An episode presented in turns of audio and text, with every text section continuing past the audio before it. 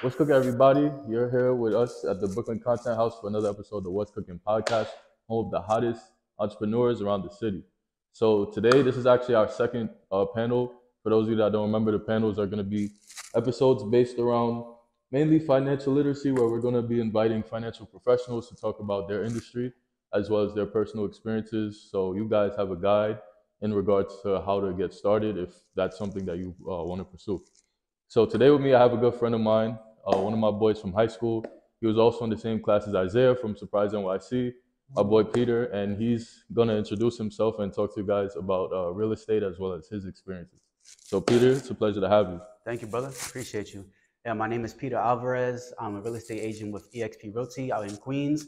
I cover all five boroughs and also Westchester County too. Queens is in the house. You feel me? Yeah, you from Queens? That's Uh, right. what part of Queens? Uh, Far Rockaway. Okay, cool, cool. the outskirts. from the hood. yeah. Yeah, so yeah, Peter's always been like a humble, serious guy ever since I know him uh, from high school.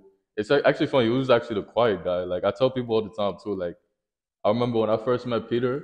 Yeah. Uh, this is more on the basketball tip, but when I first met Peter, Peter didn't even want to play ball. Like Peter was just sitting watching everybody, and then like the next sure? I day, remember that. the next day he shows up, and then like he just he's frying every- nobody because he looked like the kid that just don't play ball. Like everybody's playing ball, he's the only one sitting down for whatever reason. Next day he shows up, he just started killing everybody. So it's just like that was that was just like That's like, crazy. I don't even si- remember that, bro. I remember that vividly because when he did it, I was just like, bro, this the guy that was just chilling yesterday. Like he ain't so it's just like you know, I always took took him serious, and I always took him as you know that guy that you know the silent killer exactly. So like you know interesting. to see that you know he's been running it up in the real estate world is just like it's not a surprise for me because Yeah, again, I've, silent killer. I didn't even know he was doing real estate. So I've actually heard that from Yeah. other people too. Like just when I was growing up, like 14, 15, I was a lot more reserved and a lot more quiet. mhm. And then when I started getting into real estate, people were like kind of surprised and they saw like a, a personality shift in me when like after college. Yeah. Yeah, they saw a big personality shift and they were surprised and they were happy for me too. Nah, I ain't gonna lie. I feel like you've always been the same like person. Like Oh yeah, your character now, it's definitely highlights like who you were before. Like, Mm, for sure. appreciate that, bro. Yeah. So tell us about how you got into real estate. Okay, so I got into real estate because, well, my mother introduced the idea to me. My mother's a property manager. She's been doing it for like 20 years in the city. So she introduced the idea of real estate to me at a young age. When I was like 16, 17, she was like, "Oh, look, you could you can make money selling houses and stuff and helping people build generational wealth, and you can also be your own boss and work for yourself and create your own schedule. And you know, real estate is one of the biggest keys to wealth. So she told me that at a young age, and it's something that I always thought about. And I went to college for business and communications, and I was just exploring like other options and stuff like that. Maybe getting into like the film industry, um, behind the scenes, doing a little acting as well. Did a few short films, but I realized that you know that wasn't the industry for me. And I just practiced my business skills and my communication skills a lot in college, and then throughout college, I'm like, yeah, this is exactly what I want to do, but I want to gain more knowledge first and feel more comfortable with myself and the way I communicate in order to, you know, pursue this business because this business is all about communication and networking and knowledge. So, you know, that's that's really when I started. When I was about 18, I kind of figured that I wanted to do this. Okay. Yeah. That's what's up. Yeah. So I got my license when I was about 22. So it was like right in the middle of the pandemic. So I was still in college at the time. I was going to, to City College up in New York, in um in, in Harlem in New York. And uh, right when the pandemic hit, um, you know, obviously we were all from, working from home and stuff like that. And I was thinking about getting my real estate license, but I still didn't feel quite ready to do it. So I had a few friends of mine that were also in sales. They were in life insurance. So they were telling me, oh, we're making a lot of money doing this.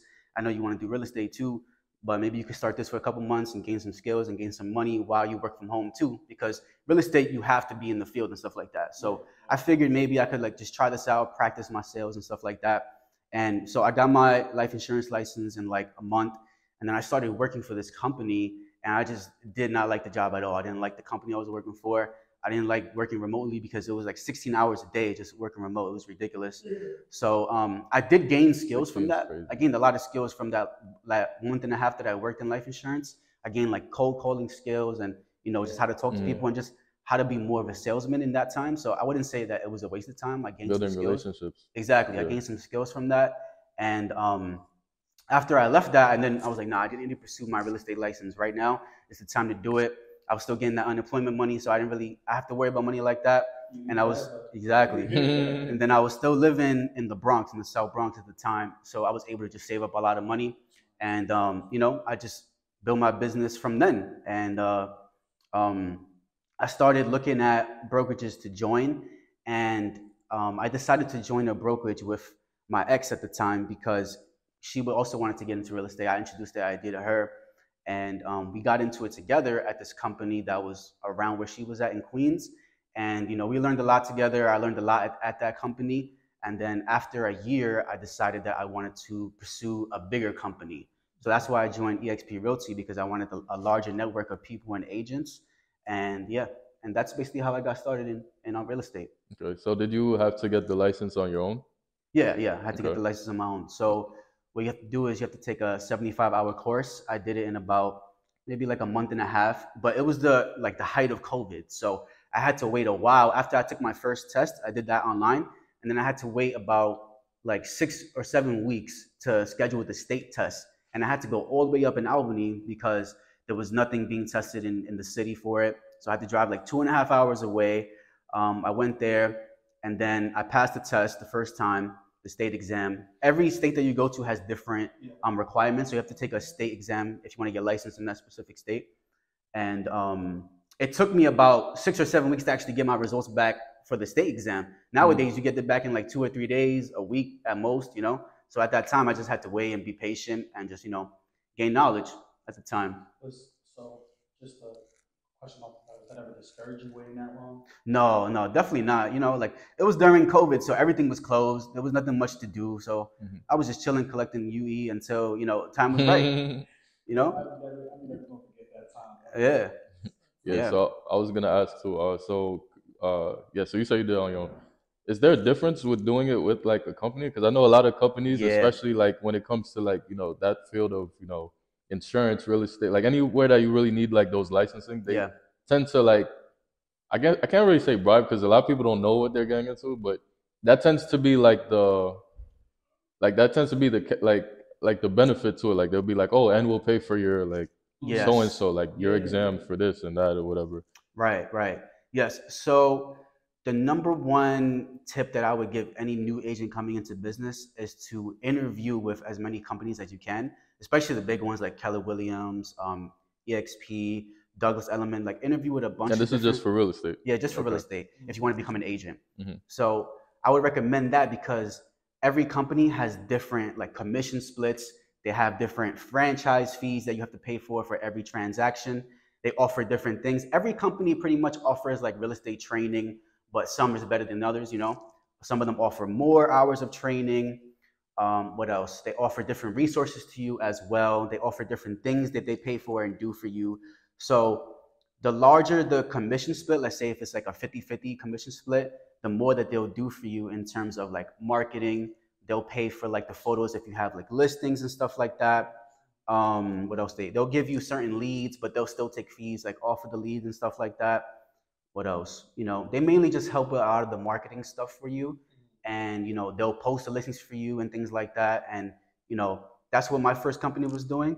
I loved my first company. It was great. I liked the people there. Every, everybody was cool. I learned a lot there. But I just felt like I wanted something just a little bit more. That's the only reason that I left.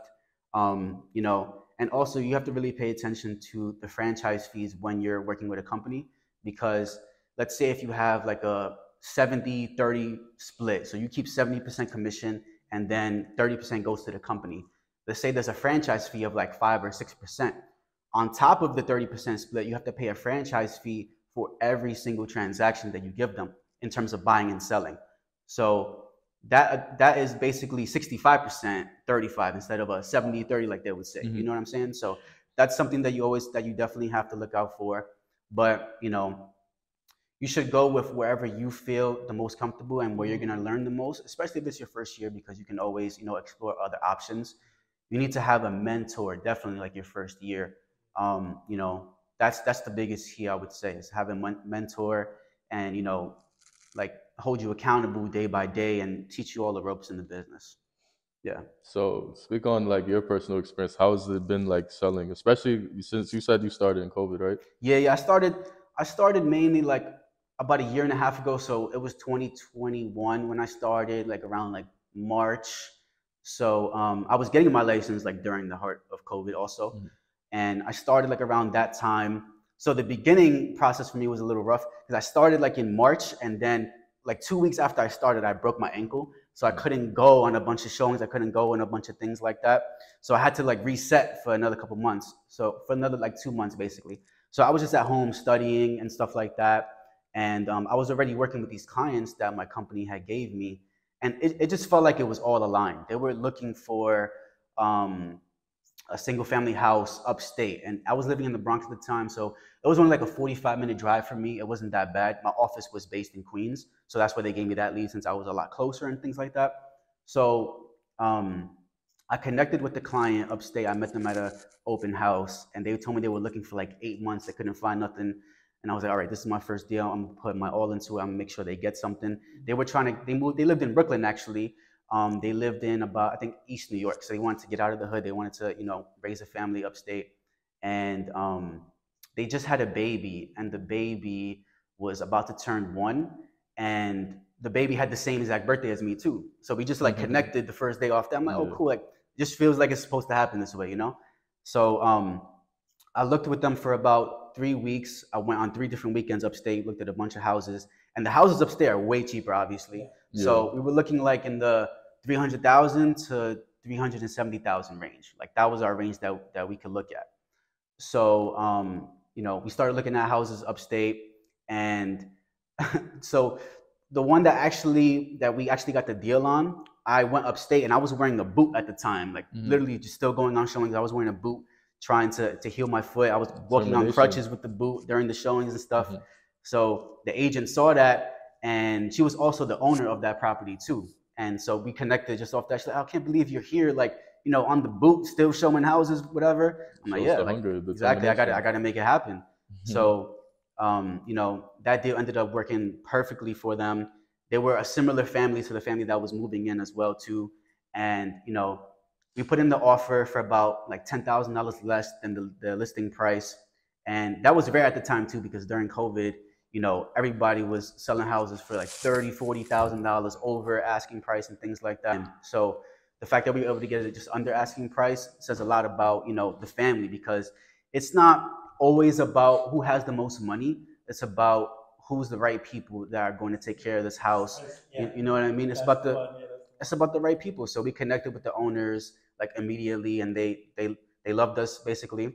And um, you know, we put the offer and we got accepted. And as soon as I called my client, I told her we got an accepted offer. She started crying like crazy. She's like, "Oh my God! Like I've been looking for so long for eight nine months. I thought we were never gonna find anything. Thank you so much." She started bawling on the phone.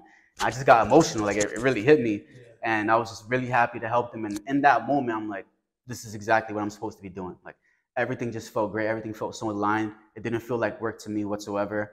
And you know, um, it was a very smooth close too. We closed in about like 45 days, and you know they were just super grateful and they they were happy that I helped them out. Yeah, so that was that was my first deal, and we closed like last summer. That was my first one that I got.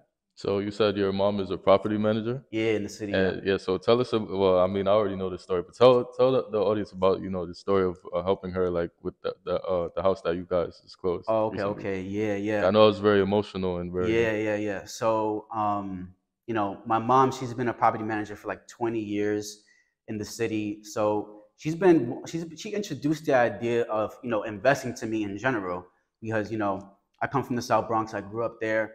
Almost everybody there I know, we just rent out property. We don't own anything, especially like in my, in my family, we don't really own property like that. We just got the first one um, over the past summer. So we started looking last year when I got my license. We started looking last summer, and um, we were putting in a bunch of offers for a bunch of different houses and stuff. But interest rates were super low at the time last summer, so um, we were just getting outbidded and you know outpriced on every property that we were looking for. And we even got an accepted offer on one property that we thought was perfect. We were only looking in the Westchester and Yonkers area. So we got an accepted offer. We scheduled the inspection.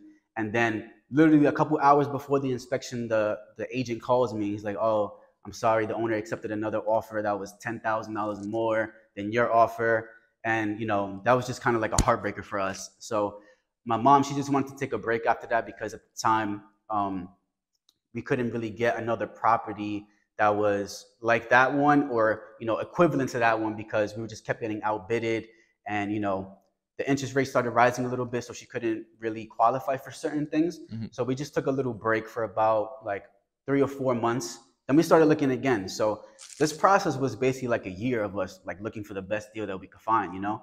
So we started looking again maybe i would say like last fall. You know we were going on every other weekend or you know during the weekday sometimes we were looking and stuff. Um, you know i was also helping other clients at the time. So spring happened and we just started going like full force like nah we need to make this happen now. Like we like who cares about the interest rates? We got to put the best offer. We got to find out we got to connect with all these agents to see what deal that we can get. So i made that my number one priority over the summer. I was like i want to get this house from my mom. I want to help her. I want to help our family. So we were looking and may of this year we started going crazy like looking almost every day for houses. And then we found one in the middle of yonkers which is like the perfect location to be at right now. It's a, it's a multi-family a two-family house. So um, you know we went to the house and we realized okay like it's, it's priced this way for a reason we need to fix up the entire house so we can actually you know build up equity in the house and you know we can build the house the way that we want to build it so we knew that going into the house. So we got it in the, the mid 500s, you know, so we got it at a good price.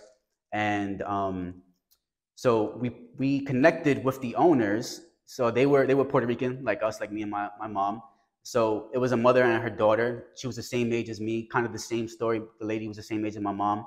My mom had me at 18, by the way. So she, you know, she raised me as a single mom from the time I was 10 until, you know, now basically. So we connected immediately with the owners just through that. So we went with them throughout the entire house and they were telling us about everything. And my mom, she loves like old houses and the way the way it looks. And you know, the house had good bones as well too.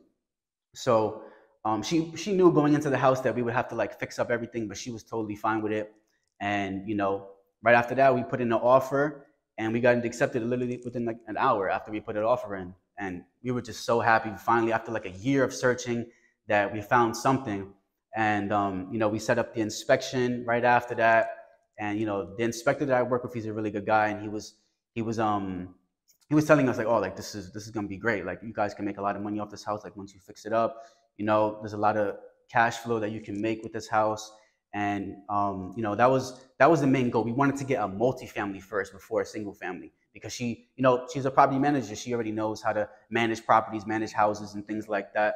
So and we wanted to make an investment for our family, you know, build generational wealth, build up our net worth, build up our real estate portfolio, um, you know, rent out the property and also help people at the same time when, as we're renting out the property and stuff, you know? So um, basically after, I think we closed within two months of the, of the, after the contract date. So we went the contract, I would say like two weeks after we got the offer accepted.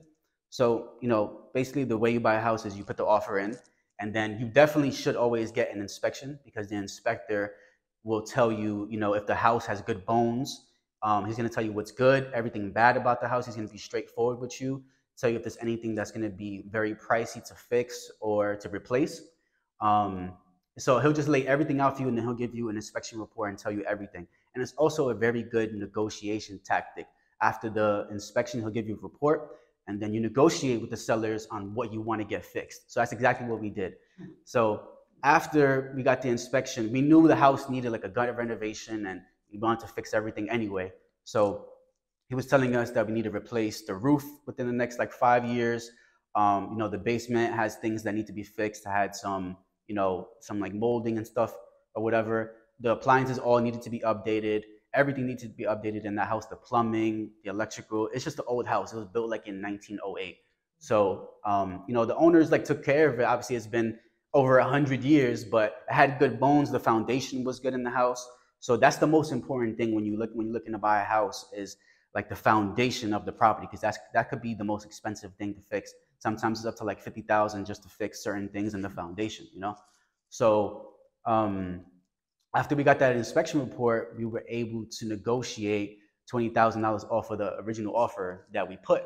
So I labeled everything out that needed to be fixed in the house from the inspection report, sent it over to the agent, and told him like, listen, the, this, these are the things that came up in the inspection. These are what we want to get fixed. But if not, you guys can give us credit for it, and then we'll just lower the, the asking price. And since we built that good relationship with the sellers, you know, they thought it was a no-brainer anyway, and they wanted to just they wanted to sell the house. They thought we were the people that were going to take care of it the most, you know. So um, we were able to negotiate that. So then after we negotiated that we got on the contract. And the way you get on the contract is you always want to work with a real estate attorney. You don't want to work with just any attorney. It has to be a real estate attorney that knows all the rules and regulations, all the laws, and you know they're gonna protect you no matter what. So um, we wrote up the contracts, and it took another week, and then we finally got on the contract. And once you go on the contract, then everything is solidified. They can't take another offer. They can't just be like, oh, like we want to accept this offer. That's twenty thousand more because you're already on the contract. You have a binding agreement. So after that, it took us about like 45 days to close after we were under contract. And, you know, during that time, there's a lot of stressful things that can happen, you know, very like minimal things that seem like the end of the world or whatever. So, you know, I was just trying to tell my mom to just like keep calm, keep patient.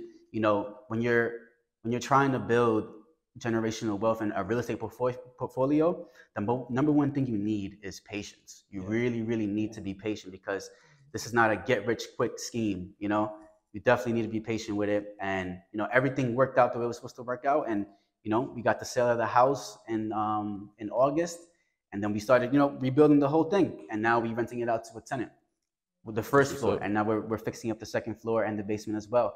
Try to build up as much cash flow we can in the property. Yeah. It's so, so funny that you said patience, because um, my dad is a real estate agent. Oh, cool, cool. He works with my um, godmother. She's the broker, mm-hmm. and the person I have no patience. And I was trying to figure out like what I want to do. I was like, oh, I think I want to do still real estate. Yeah. He's like, yeah, no. He's like, that's not for you. But like working in their office over the summer, some people they're crazy. Yeah, yeah, yeah. they real estate agents are characters. Nuts.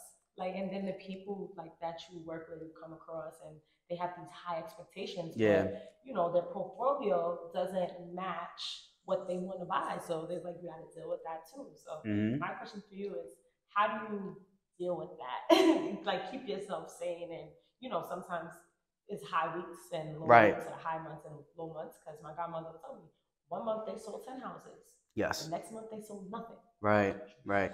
Um, so the way I deal with it is, um, you know, the number one most important thing for me is having control of my own time. So that's that's the reason that I wanted to become an entrepreneur is and work for myself is because I can create my own time. So I created my own routine and I have outlets that I use whenever, you know, things aren't going so well in business. So, you know, I wake up early, I go to the gym, I play basketball as much as I possibly can, I meditate and things like that. Um, I journal. So when things aren't going right in business, then you know it's sometimes you just have to take a step back and realize that you know sometimes it's not always your fault and you got to just like I said, you just got to be patient with the process and trust that everything is going to be good and everything is going to work out. And all you could do is just try your best and work hard as you can, you know? So when things aren't going well on certain deals, I've had certain, I have, I've had a few deals fall out for a couple of reasons. So um, I'm gonna give you an example. I had a closing that was supposed to happen about two months ago. I was about to sell a house to a client and there was construction going on next door to the house and I was a little skeptical about it too. Like I was, I said in my head, I hope nothing happens like during this process of like, you know, the couple months before we close and everything. Literally a week before we were about to close, a crane smashed into the building and like destroyed the upstairs apartment of the house. So now we have to get that fixed up. Of course, they put a claim on that and we're gonna get the money back for but now it's gonna take a couple more months for everything to get mm-hmm. settled, you know? So um, you know, things like that just happen unexpectedly and you just have to have the patience. You have to have um, you know the attitude that everything is going to work out and be fine. And when you have control of your own time everything is very less stressful. You know what i mean? Like like if things like that happen to you and then you got to go to a job that you don't like going to every single day then that's going to be super stressful for you you know? That's just going to keep you down. And um you know a lot of people work jobs that they really don't like for whatever circumstances that they're in. But luckily, I have a job that I love, even if it's in the good or the bad phases. And you know, in the bad phases, when things aren't going well in terms of like buying and selling um, real estate with those clients, there's all there's always other ways that you can make money. You can make money helping people get rentals and stuff like that. So you know, right now the rental market is hot because um, interest rates are so high for mortgages. So a lot of people they feel like they can't afford mortgages and they want to rent, even though the rental prices are really high nowadays too. So um, a way that I when so when that happened, I'm like, all right, let me focus on you know just getting some quick money. So I did a rental for one of my friends, and I did another rental for a Section 8 client. So in New York City, there's a bunch of Section 8 clients like looking to, looking for housing and stuff like that. And um, you know, whenever you have a listing, you always get a bunch of people hitting you up for that, especially like rental listings and things. So that's why I've also mentioned it's very important with the brokerage that you work with as well too, because the the bigger your brokerage, the wider network you have, and um, you know when things aren't going well with your specific business, you can rely on other agents or you can ask for help from other agents as well. And you know, you can help promote their listings so you can get clients that way. The number one thing you gotta do in this business is to network and keep prospecting all the time, prospecting for new clients and also helping people. You gotta lead with love. You gotta help people first before, you know, just looking for the, the dollar signs, you know? So, you know, I just try to keep a positive attitude about, you know, any situation that I'm going through and I'm always grateful that I have control of my own time so I can utilize that and, you know, figure out what's the best way to move forward because when things are just going wrong, there's no reason to just focus on all the negative. You, the only way out is to focus on the positive things and, you know, stay as calm as possible and not be stressed out. So, yeah. And then the point that you said, lead, lead with love. Like, um, my dad, I'm always going to reference back to them Yeah. because they have clients all the time that call them all the time saying thank you. They'll bring them new people, Mhm. even buy them Christmas gifts because I didn't realize buying a house like it's so it's very sentimental to people. Yeah. And like when you really take your time, excuse me, when you really take your time and help somebody look for a house, they really appreciate it. Yeah, like it's it's if not, it's one of the biggest investments that you're gonna make in your life. If not the biggest investment that you'll make in your life. So it's super important to people, and you got to work with the right people in the business that's gonna help you. You know. Exactly. Yes. So one thing that I like that you pointed out was Yeah. journaling. What would you say? Journaling. I feel like that's an underrated skill that a lot of people uh, in any business seem to downplay, which is journaling, because they feel like, oh, you know, I don't really have to write it down. What am I writing it down for? I just go through another experience. But when you actually look back in your journal, you find notes, you find Yeah. mistakes that you made in the past that you could avoid in Exactly. the future just through that. Mm-hmm. nothing works well when everything is up here. Like that's me. Everything Mhm. with me is up here. My uncle's like, get a book and start writing stuff down. Yeah. Even if you like, I made like a little vision board. I started putting stuff on there. Mm, that's And then some of the stuff I actually, I looked at it, I was like, oh shoot, I wanted this. I wanted a makeup studio. I Mhm. put on my vision board. I was like, oh shoot, I created. I have it now. Yeah. I'm, I'm like, that. That's true. I'm gonna start Mhm. doing that now. Yeah. So, yeah, exactly. So that's what I did for for this year specifically. 2022 is, you know, one of the biggest goals was I wanted to help my mom get that house, the first investment property. Then I wanted to get my own place and then really, you know, start focusing on building clientele. I did I did all those things within this year. So you just gotta, you know, be grateful for your accomplishments that you made already. Because you know, when things are going bad in business, you always you should always like look back to the things that you should have gratitude for and the accomplishments that you already have and then that makes you feel better and that brings your energy up and then you can just continue to progress you know you look at how far you got. how far you came exactly within a year span you know i'm only been in the business for like a year and six months and um a lot of people have told me like oh you're doing so great a lot of a lot of agents don't even make one or two sales in their first year and you know i was grateful enough to make seven transactions within my first year so Fist pound. You know what i mean so. So, quick question: Would you say like, do you think like location has to factor into it, or do you, well, probably not, since you know there's so Mhm. many people out there. But I don't know. It's like I i mean guess like my- being my- a realtor in new york as opposed to another place that, but at the same time too, I feel like at the same time that question kind of contradicts itself because the competition is definitely huge. Yes, yes, absolutely. You know, there's eight, nine million people in New York City, so um, there's a, definitely a, a thousands of real estate agents, but there's millions of people who are looking for for homes. You know what I mean? So, yeah, Then it goes back to being personable. Yeah, I was gonna say exactly. personality. You gotta is be- the key. Lead it, like you said, lead them with love. Uh huh.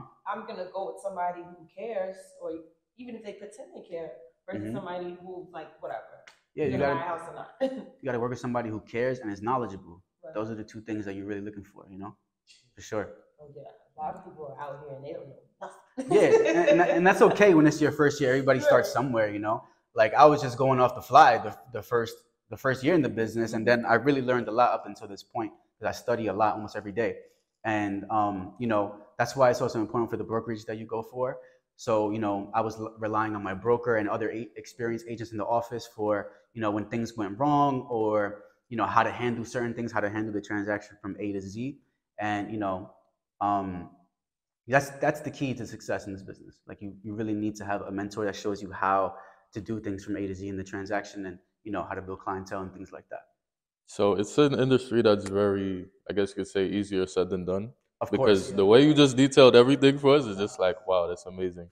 Yeah. And basically, what I was going to get into is, uh, so obviously, social media is like, you know, everybody feel like they have a voice on social media, and real Right. estate is always the first thing people want to jump into. Like, I feel like Yeah. it- People think it's a lot it's easier than people just is. say, "Oh, let's if if all of us put a thousand dollars into it, like, no, it's it's not that simple." Yeah. and you just like showed everybody that's viewing like how uns like well uneasy well, how difficult it is. It is, man. You're, you're literally building a business from the ground up. It's like it's like you're you're building a, anything else, like a clothing brand or anything that you're selling yourself. You're building your own business. So things like that they take time. For most people, especially, they take time to build up.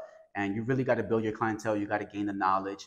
You know, a lot of businesses their first year they don't even make a profit. They're just breaking even, and then they start making a profit the second year or even third year. You know, so real estate is kind of similar because you just really need to you know gain a lot of knowledge a lot of people don't make their first sale until six months into the business so you know luckily i was fortunate enough to start at the perfect timing like i started when i was living in the bronx um, in my grandmother's house and um, i was getting unemployment money so i didn't have to worry about paying my bills or anything like that um, and i was able to make a few sales during that time that you know i was also getting unemployment and then you know I was able to just really, really engage and focus on real estate 100% Mm. because it's hard. It's much harder for people who are, you know, let's say in their 30s, they have a family, they have kids already.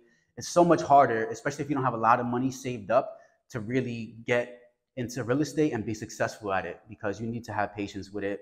And if you don't have money saved up, you got to pay the bills, you got to do Mhm. something else. You know what I mean? So a lot of people just run out of the business when they're not making money right away. So you really got to have a plan you got to have a plan if you want to get into real estate you got to have a plan of you know or a side gig or a side hustle that's going to be able to pay your bills until you make start making these sales you know I, I have a, um, wow. So, because while I'm listening to you talk, like I'm just trying to learn a lot right now. yeah yeah Um, Cool. So, um, Because Mike, you do real estate as well, right? Yeah, I'm, I'm, I'm interested in real estate, but like my version of getting to where I want to do in real estate is I wanted to start from the other way, which is wholesale. Right. I wanted to ask how you felt about wholesale, and that was my first question. hmm How do you feel about wholesale and like wholesale real estate and everything?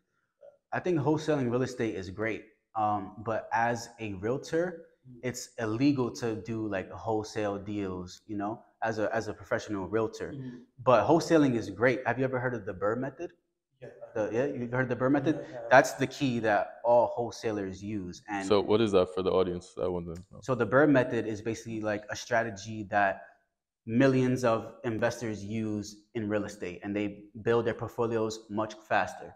So the, the Burr method is first is buy, rehab, Mhm. rent, refinance, and then repeat. Mhm. Yeah, so I'll go through those things shortly. Um, so the Burr method is, is, a, is mainly for like cash investors. Wait, did you say burr or bird? Like Burr, animal? Burr, like B R R. Oh, this one I thought you meant Yeah. like the animal. Bird. Yeah. Bird, bird. No, no, no. okay, so for all you out there, it's Burr, not bird. Yeah, Burr. So um, it's mainly for like cash investors. So you know, New York City obviously is super expensive, but there's a lot of people who have cash, Yeah. and you know, um, it's mainly for like off-market deals. The bird method. Yeah. yeah. So when you're looking at off-market deals, you that you need like a wide network of people who um, have off-market properties or you can connect with, and basically, you're looking for like a distressed property that needs maybe a full renovation or renovating most of it, and you want to look for those properties in the upcoming neighborhoods. You know, so upcoming neighborhoods, I would say, like let's say New York City. Williamsburg is a huge neighborhood right now, super expensive. And then um, in Brooklyn in Bushwick, which is where I live, they started gentrifying that area as well. So the investors, um, like about 10 years ago, started going to Bushwick and getting properties around there for like three, 400,000. And then now they're worth over a million dollars in Brooklyn alone. So that's where you really are looking for to buy when it comes to the BRRRR method. You want to look for distressed properties in good neighborhoods and you want to have cash. So when you have when you're dealing with cash, you can get a better deal on the properties because you know the owner gets the money right away. They don't have to wait months for it, and you know they're getting they're just selling the property to you straight up. They don't have to go through everything. It's a much easier process. So you can get a better deal, especially when the house is distressed with cash. So that's that's the first key. Is like you're you're looking for the market where you can buy a property for below market value with cash and negotiate that with the seller. So a lot of people they look in other other areas like other states, especially if you're from New York because everything is so expensive. They'll look in other cities like yeah, yeah. They'll go they'll go to like Cleveland, Ohio, or Philly, or like places that are much cheaper, and they'll they'll go and vet out those areas, and they'll see they'll study the market, they'll study the areas, and they'll see what is the next up and coming place within maybe like the next five to ten years. So they'll look for those properties they'll connect with some with realtors over there and off market specialists and you know they'll go straight to the owners and negotiate that property with cash. And since it's a distressed property that's the first one you buy with cash. So then after that second one is rehab. So what you want to do is i just learned this i haven't done it myself but i learned all of this from just millionaire real estate investors that i've been studying the past few months so and I also have the book called the BRRRR method that i've been reading as well too yeah so the second is rehab.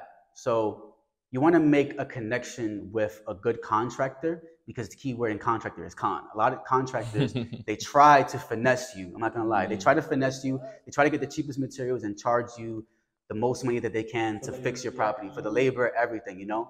So you want to make a good relationship with them, and I would recommend getting referrals from other people that um, you do business with or that you look up to in the business, and they'll they'll um they'll recommend good contractors to you and then you know you connect with them maybe you can try to get a discount and tell them like oh i'm looking to buy like several houses in this area soon and i want to work with you and they'll sometimes give you a discount you know depending on you know how many houses you plan to buy in the next couple of years and things like that.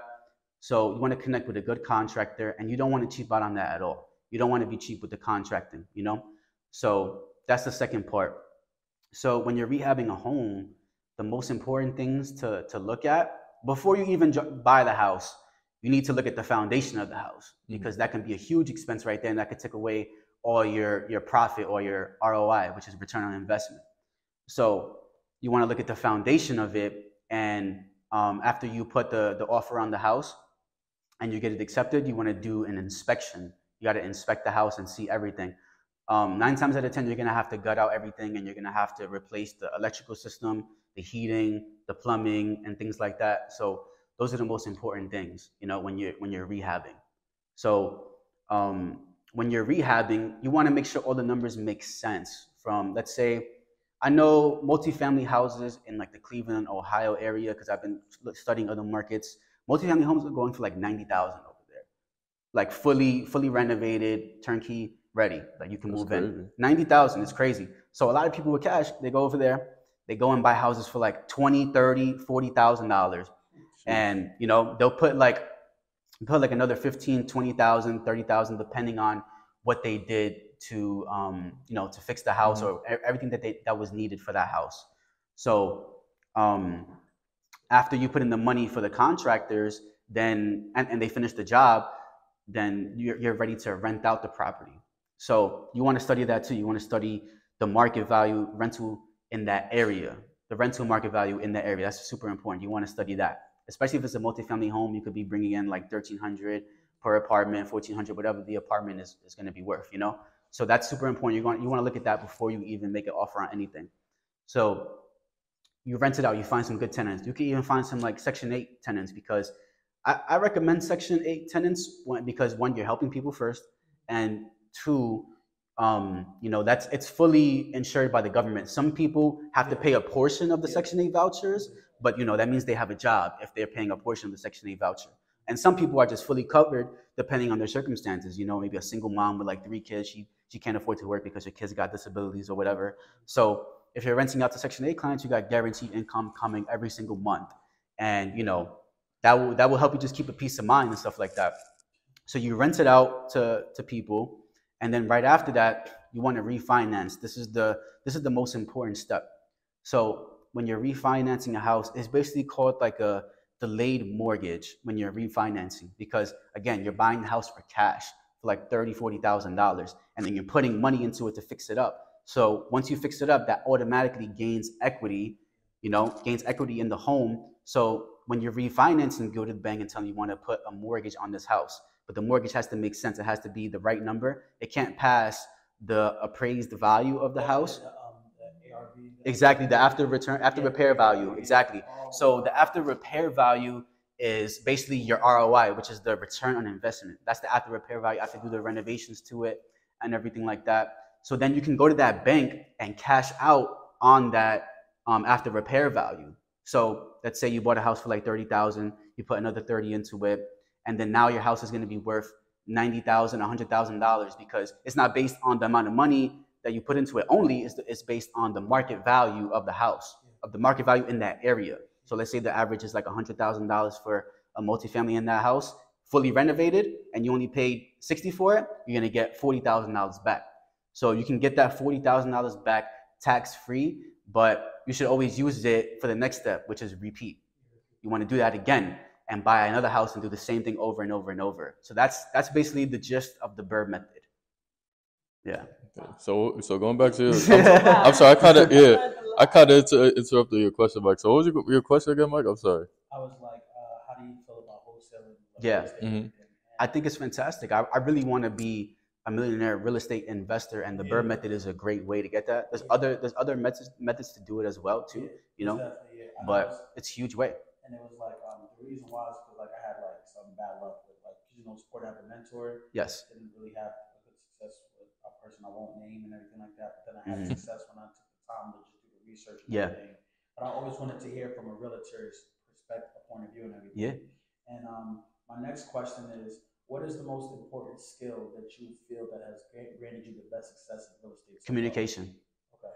Communication skills is the number one thing that you need Give me your to be skills then, 'cause That, that's the a top five skills. yeah. Okay. Um, I'm very personable. I love to help people. Okay. Um, I'm very listening and empathetic towards others and understanding. Um, I'm knowledgeable in the business as well. Um, what else? What else is there? Um, I have a wide network of people that I work with as well too in my in my company. And what's another one? Let's say, hmm. Hmm. I don't know what the last one would be. Hmm. We have all, we have all the five. I don't know. I don't know what the, the last one would be, you know? But those are like those are the main skills that I have that I would, you know, communication is key in this business, you know? Definitely. Networking, everything like that. You have to know how to talk to people. Exactly. That's that's the number one thing. That's the number one thing. my last, my last question. Yeah. So what would, because I know you said it's a lot harder to, like when you're 30, you don't have like, Right. and then you, it's a lot harder if you don't have no money and everything. Mm-hmm, mm-hmm. So what would you say to someone who's in their 20s who is wanting to know about real estate? I like Yeah. speaking about my damn self right now. um, that they don't have a lot of money currently right now, Mm-hmm. and they lit- literally looking to learn the, the ways of real estate. What would you say to them to do? Like what to get into to just pick up the skill or make some extra money on the side, anything. Right, right. Okay. So if you're looking to get into real estate, maybe you can start being an assistant to like a real estate broker or a successful real estate agent. You go to different companies and you ask them and you tell them that you want to get into real estate. And then, you know, you start studying for your exam, you start working for them, maybe even start working for them for free. But some most of the times, nine times out of ten, they're gonna pay you for helping them and things like that. So I would recommend um, definitely like doing research on it online, looking up different podcasts, real estate podcasts Yeah. from people, from successful agents that started in the business. Yeah. But you definitely need to learn from experience. So you want to work with an experienced realtor or a real estate broker. Mhm. So, you know, you can start going into the office. Maybe you can work at the office for a little bit. You can do like the front desk work at the office while studying for your exam. And then once you get your broker's license, you could still be working at the front desk or helping out with whatever people need to help out in that job, and then you build your business that way, and you build your clientele that way, and you gain a lot of knowledge from firsthand experience. I'll be shot like I'll be shadowing. I don't know, like JV, like a joint a joint venture deal, whatever. Okay. Like I'll be shadowing people and I'll be like learning and stuff like that. But I feel like I Yeah. haven't- I, I mean, I'm patient. I'm a very patient person, but it's like there has to be more. Right. I'm just like constantly seeking more information. Yeah. So Oh, back back to the Bird method real quick. Someone who I study, she's also a minority entrepreneur. She's a, a millionaire, and she um she bought her first property when she was like 23 years old. Now she's 38. Her name is Atia Blair. So Atia Blair is somebody that I study pretty closely, and she uses the Bird method for most of her properties. So Atia Blair is someone that you want to look look for. And another one is his name is Beyond Win. So Beyond W Y N N Beyond Win. And this guy too, he's another minority real estate investor, and he came from the bottom. And he he came from the bottom. He started out in the streets. He started making money like scamming, selling drugs. He'll tell you all of this too. Mhm. And then you know, he went to jail, and that's somebody that he went to jail for a couple of years, and he came out, and that's somebody that I connected with personally because you know he came from the hood. Like my family came from the hood, and you know he did whatever needed to be done to take care of his family, and he made a lot of mistakes along the way. He became a real estate investor when he was really young, I think in his early 20s, and he owned a bunch of properties, but he ended up losing everything because he didn't take care of those properties. And he tells you all the mistakes that he made from A to Z, everything that he messed up on, and and, and took his losses, and you know went to prison, and now he's a multi-millionaire um, real estate investor, and he he does it with his kids too. His kids are in their 20s, and they're millionaires as well. He does investments with them and things like that. So um, that's another person. His name is Beyond Win. Those are the two people that I've been like studying So speak. closely. I'm sorry. So speaking on mistakes, would you say there are any mistakes that you made that you probably want to tell everyone at home to try to Uh, avoid? Okay, some of the mistakes I made. mm, So yeah, so my first deal that wasn't able to close, I think a mistake I made was you know um, not keeping the mm, the client updated with everything that I possibly could have. I felt like I was keeping him updated with everything that I possibly could have, but you know sometimes I'm not going to blame him for the deal not going through even though it was specific things that made the deal fall through. But you know, just keeping more communication with him on a day-to-day basis. Because sometimes I'll let a few days pass by while things are going on, um, you know, while things are working themselves out. Because between the deal, there are things that that's out of my control. But you know, I got to keep everything connected and everything together. So um, I got to keep all the connections with the attorneys, with the listing agent, with the owners, um, with the banks, both banks on both sides. You know what I mean? So um, there was like specific things that went on in the first deal that I felt like could have been avoided um, if I kept in contact with him every day. You know what I mean? If I kept in contact with him every single day, then I would. I, th- I feel like we would would have been able to close on that deal. But even though, so the deal didn't end up closing because he was a teacher. He worked in the DOE, and um, he he took a leave of absence from work. And you're not supposed to do that without telling like your lender or your bank that you're going to do that. You know. So we found out that he took a leave of absence literally the day that we were going to close, and he took it four weeks before. But I, granted, I was speaking to him during that time too. Like I spoke to him several times throughout that process, and he never told me that he took a leave of absence during during um the uh during the time that we were under contract. But that's something that I didn't know that I had to let him know. You know what I mean? That that wasn't something that I told him like, oh, before you before we close on this house, don't do this, don't do that. I didn't tell him like, oh, like don't take a leave of absence. You know, the bank is, is the one that's supposed to really, really tell them that because they're handling they're handling all of the finances. But that just comes with experience as well, and that's something that I learned keep from from experience is to you know keep in contact with your clients every day and make sure that they know what they're not supposed to be doing during the process of you buying the house and being on the contract. You know what I mean? So let them know that you can't take a leave of absence from work without letting um, your lender know because you know things take time to come in. Like basically, like his, his pay stubs will come in every month, but it's, it's very uh, it's very specific when it comes to the DOE because they need to have like a letter um, mailed out to the bank. There's, there's specific things that goes on, and they have to basically send a letter to the bank telling him that he's getting paid this every month and he took a leave of absence for whatever reason it is. And it's just a lot of technical things that you need to let your clients know. And you learn that by experience and speaking with your lender as well, and you know having a conversation, all of you together, tell them what they shouldn't be doing. You never want to buy a car when you're in the middle of, of buying a house. You never want to buy a car because that can, that can mess up your credit score and your income, and you won't be able to qualify for the house anymore. You don't want to buy anything crazy expensive. Like you can buy certain things for your house, but you don't want to buy like these expensive, expensive appliances or like granite countertops or you know thousands of dollars on your credit card that you're gonna have to explain. You don't ever want to do that. And yeah, that's that's that's one thing. Is definitely keep in tune with your clients every day about what's going on with them, and you know, let them know what they shouldn't be doing during that time. Yeah. Yes. Okay. Yeah, yeah, man. Okay. Real So estate's crazy. okay, yeah. So I mean, for sure. I mean, Yeah, like I it's- said, it's it's a lot, It's man. something that's easier said than done. It's like, you hundred know? percent easier said than done. People think it's just, oh, you're showing clients houses, oh, you want to buy it, put an offer, boom. No, it's not that simple.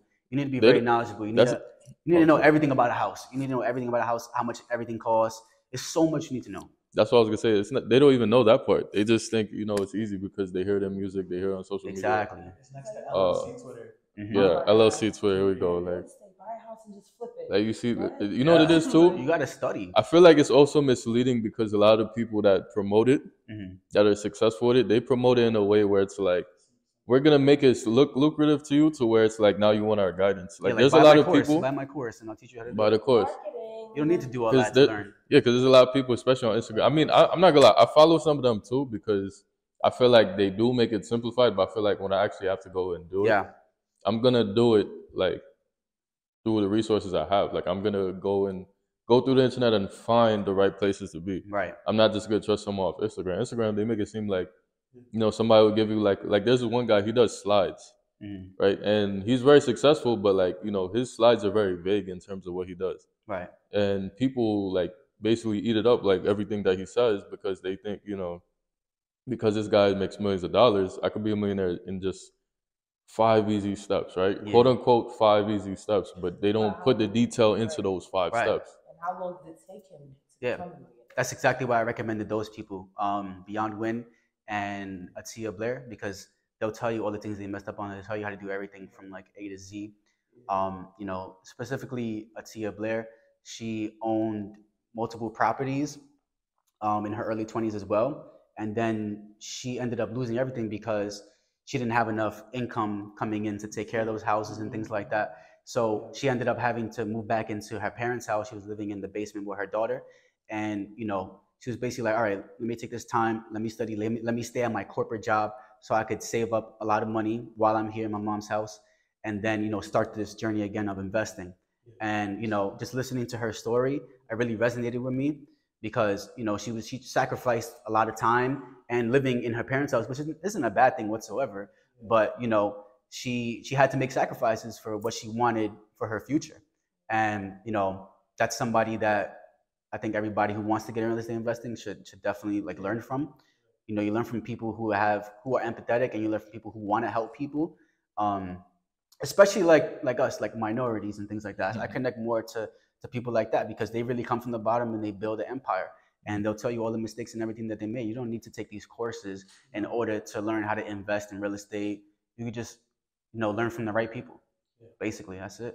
And learn from actually starting at the Yeah. bottom, getting in the job. Yeah, Like yeah. you said, work in the office. I knew from working in the office, I'm like, yeah, it's not for me. I don't want to do it. 'Cause Mhm. I did it when I was like 17. Yes. My family's already in the business, but I learned so much, like how you guys get paid, um, like with Mhm. commission, and you know, all of that. Yeah, yeah. So um, there's definitely something that I want to talk about about people who you know have corporate jobs or have nine to fives or whatever that want to get into real estate investing is to just keep that job and save up as much money as possible.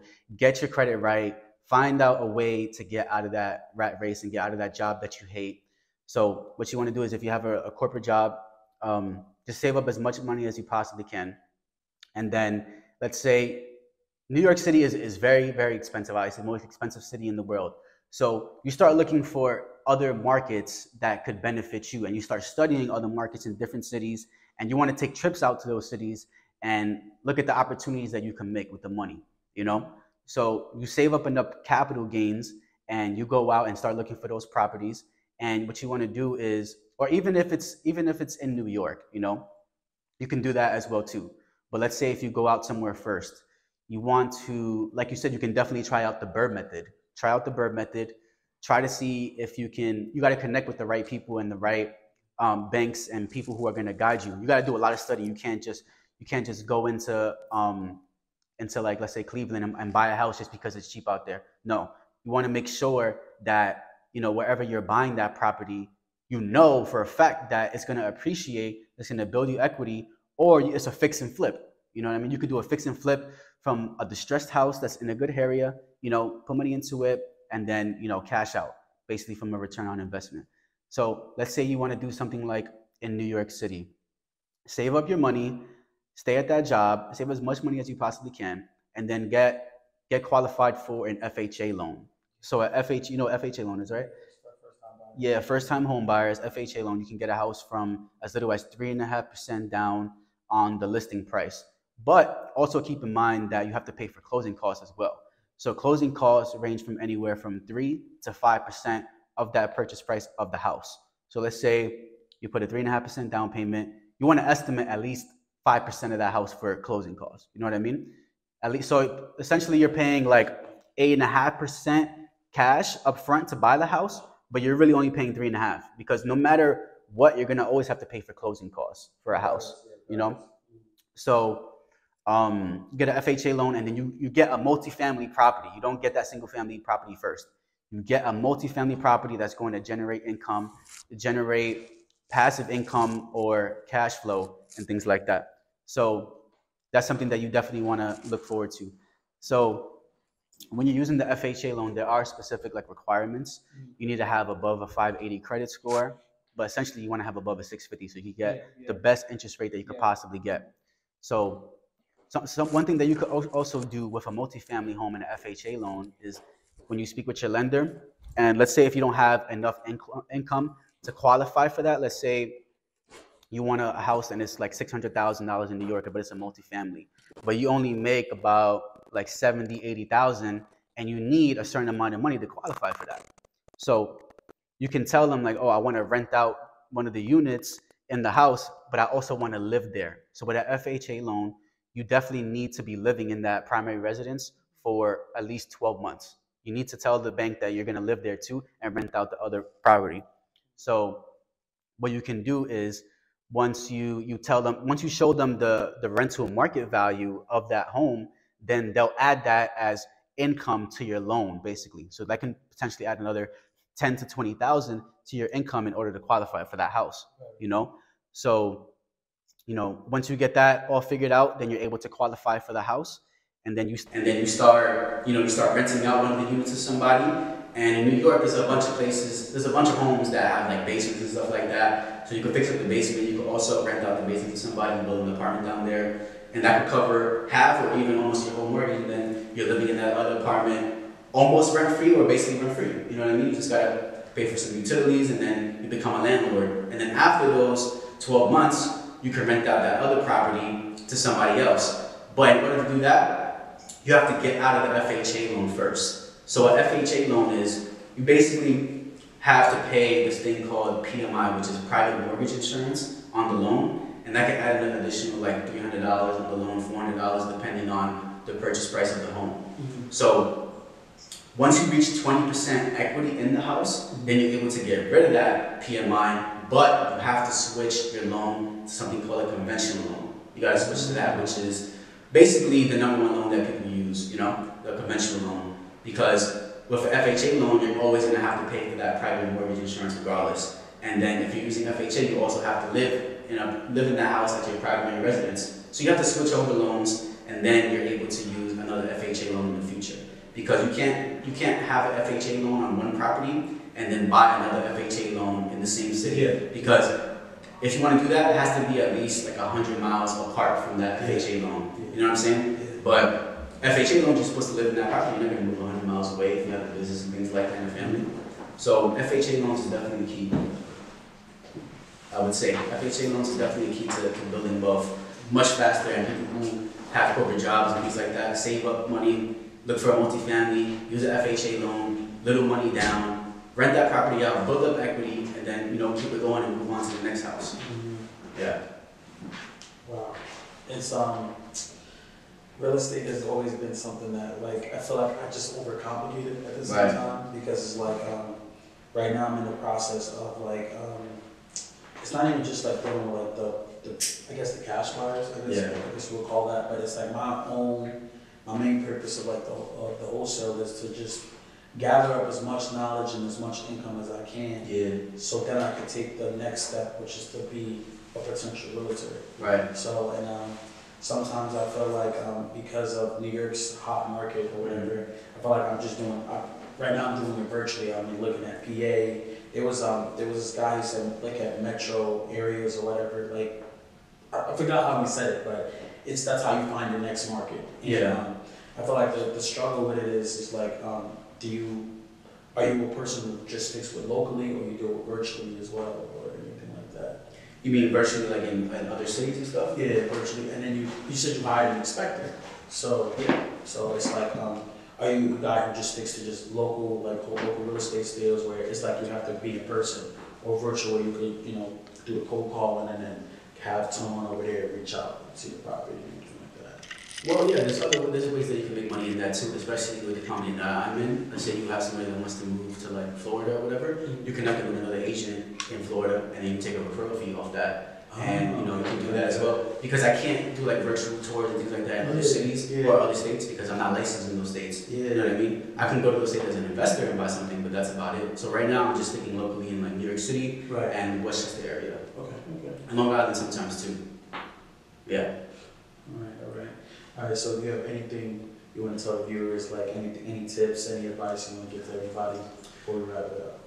Well, anybody can find me on Instagram at underscore Peter Alvarez or on Facebook at Peter Alvarez at EXP Realty. Um, you know, feel free to reach out to me with any real estate questions that you have Yeah, about anything. lot. Yeah, I would love to help. I, I can talk to you guys for hours about this and just, you know, and just basically just give you free game. you know, just from being in the business myself, I'm still learning every day. Um, yes, if you ever need any help with buying, selling, rentals, anything real estate related, feel free to always give me a call, shoot me a text, DM me. My number is on my Instagram page. Um, yeah, find me on Instagram and Facebook. Okay. Yeah. Thanks so much. Yeah, absolutely. Yeah, absolutely. Thank you so much. Meeting. Thank you. All right, guys. That wraps- wraps up the episode. Thank you guys for having me. I appreciate it. Thank you. Thank you for coming. Yeah.